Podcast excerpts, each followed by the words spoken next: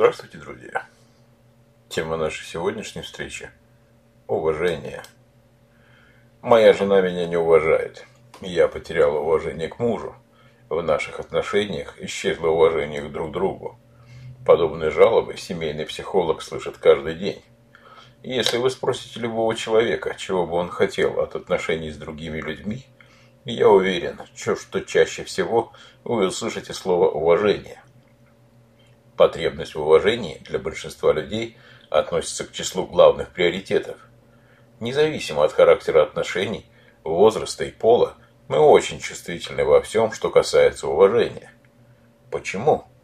Что дает нам уважение? Чтобы ответить на этот вопрос, попробуем дать определение самому термину «уважение». Сходу простое и понятное определение дать достаточно трудно, поэтому попробуем это определение сконструировать. Уважение – это отношение одного человека или группы людей к другому человеку или группе людей. Это отношение основано на взаимном признании достоинств личности каждого из этих людей. Признание приоритета их безопасности и непричинение ущерба – физического, психологического или морального, признание их основных прав на свободу, самовыражение, вероисповедание и так далее. Как видно из нашего определения, уважение – это целый комплекс понятий, затрагивающий, как ни странно, наш инстинкт самосохранения. Теперь становится понятным, почему в личных отношениях проблема потери, восстановления уважения является одной из центральных. Для того, чтобы понять, что дает нам уважение, давайте рассмотрим, с чем ассоциировано уважение у мужчин или у женщин. И на первый взгляд сразу очевидно, что понятие уважения у мужчин и у женщин связано с разными ассоциациями. Для мужчин уважение в большей степени ассоциируется с понятиями компетентность, самооценка, признание, надежность. Для женщин это понимание, безопасность, внимание, доверие. Как мы видим, Приоритетными качествами в понятии уважения для мужчин и женщин являются разные вещи. Если для женщин понятие уважения лежит в эмоциональной сфере, то для мужчин оно имеет более практическое значение. Понимание этих различий становится особенно важным, когда мы пытаемся проанализировать, какое поведение и поступки неминуемо приводят к потере уважения у него или у нее. Но прежде чем говорить о причинах исчезновения уважения – Давайте подумаем, а как формируется это понятие у человека в принципе. Для того, чтобы человек был способен уважать других, нужно, чтобы у него было соответствующее воспитание, основанное на взаимном уважении мужчины и женщины, детей к родителям, родителям к детям, а также к другим людям. Еще одно важное дополнение. Этот человек должен уважать себя. Между самоуважением и уважением других людей существует очень тесная связь. Наверняка многие знают аксиому о том, что невозможно добиться уважения со стороны окружающих, не уважая самого себя. Считается, что самоуважение человека делится на две составляющие.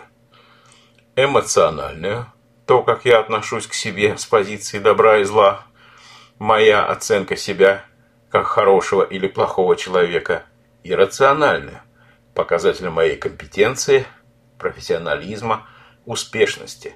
Отметим, что обе составляющие, которые образуют самоуважение, у мужчин и женщин разные. Давайте, например, рассмотрим, чем отличается компетенция у мужчины и компетенция у женщины. В понятие компетенции у мужчины в большей степени входят такие понятия, как профессионализм, уверенность в политике, финансах, в спорте, в законе, в безопасности, в науке и в противостоянии в конфликтной ситуации. Понятие компетенции у женщин в большей степени основано на уверенности в себе – в таких областях, как домашнее хозяйство, семья, мода, искусство, кулинария, родственные связи, комфорт, воспитание или переговорный процесс. А теперь посмотрим, чем отличается мнение о себе у мужчин и о женщинах. У мужчин мнение о себе базируется на таких понятиях, как смелость, справедливость, порядочность, ум, сексуальность, ответственность, внимательность, обаяние. Для женщины мнение о себе базируется на следующих понятиях. Красота, сексуальность, доброта, нежность, верность, забота, любовь, сострадание.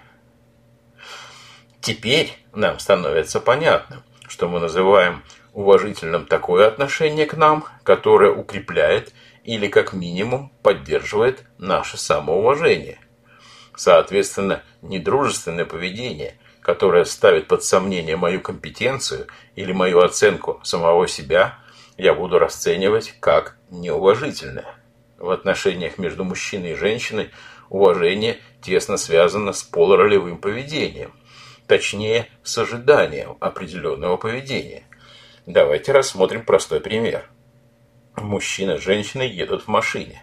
Остановились. Мужчина вышел из машины, открыл дверь со стороны женщины и помог ей выйти из машины. Мужчина проявил уважение к даме, помог выйти из машины. Женщина проявила уважение к мужчине, дождавшись, когда он подойдет, чтобы помочь выйти, поблагодарила его, тем самым показав, что она уверена в его хороших манерах. Уважение порождает уважение. К сожалению, проявление неуважения начинаются с мелочей. Наиболее типичные – это отсутствие элементарной благодарности на уровне «спасибо», невнимательность, невыполнение своих обещаний – повышение голоса. Конечно, кто-то будет на это реагировать, а кто-то нет. Уверен, что вы знаете поговорку о том, что маленькая ложь рождает большое недоверие. Про уважение можно сказать то же самое. Маленькие проявления неуважения со, со временем перерастают в большие проблемы. Признаки проявления уже сформировавшегося хронического неуважения у мужчин и у женщин тоже разные. Например, для мужчин более характерны проявления, такие как грубость, пренебрежение, высокомерие или повышение голоса. У женщин уже сформировавшееся неуважение больше проявляется через невнимание, игнорирование просьб, невыполнение обещаний или психологическое давление. Важно отметить, что уважение – пропадает не только при проявлении подобного поведения непосредственно к данному человеку, но и к его близким, друзьям или коллегам.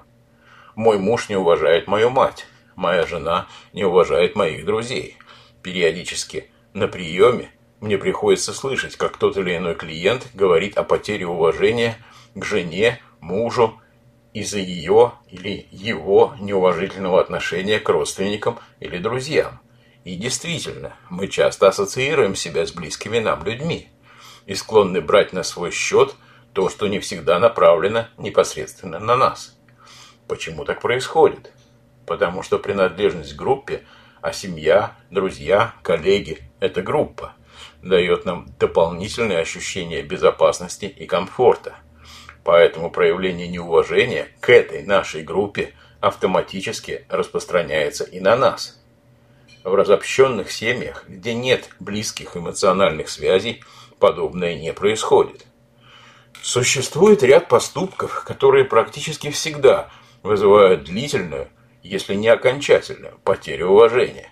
Они общеизвестны. Это предательство, измена, унижение, оскорбление, ложь или насилие. Независимо от половой принадлежности, человек, столкнувшийся с подобными проявлениями со стороны партнера – мгновенно теряет к нему уважение. Восстановить уважение после таких поступков необычайно сложно.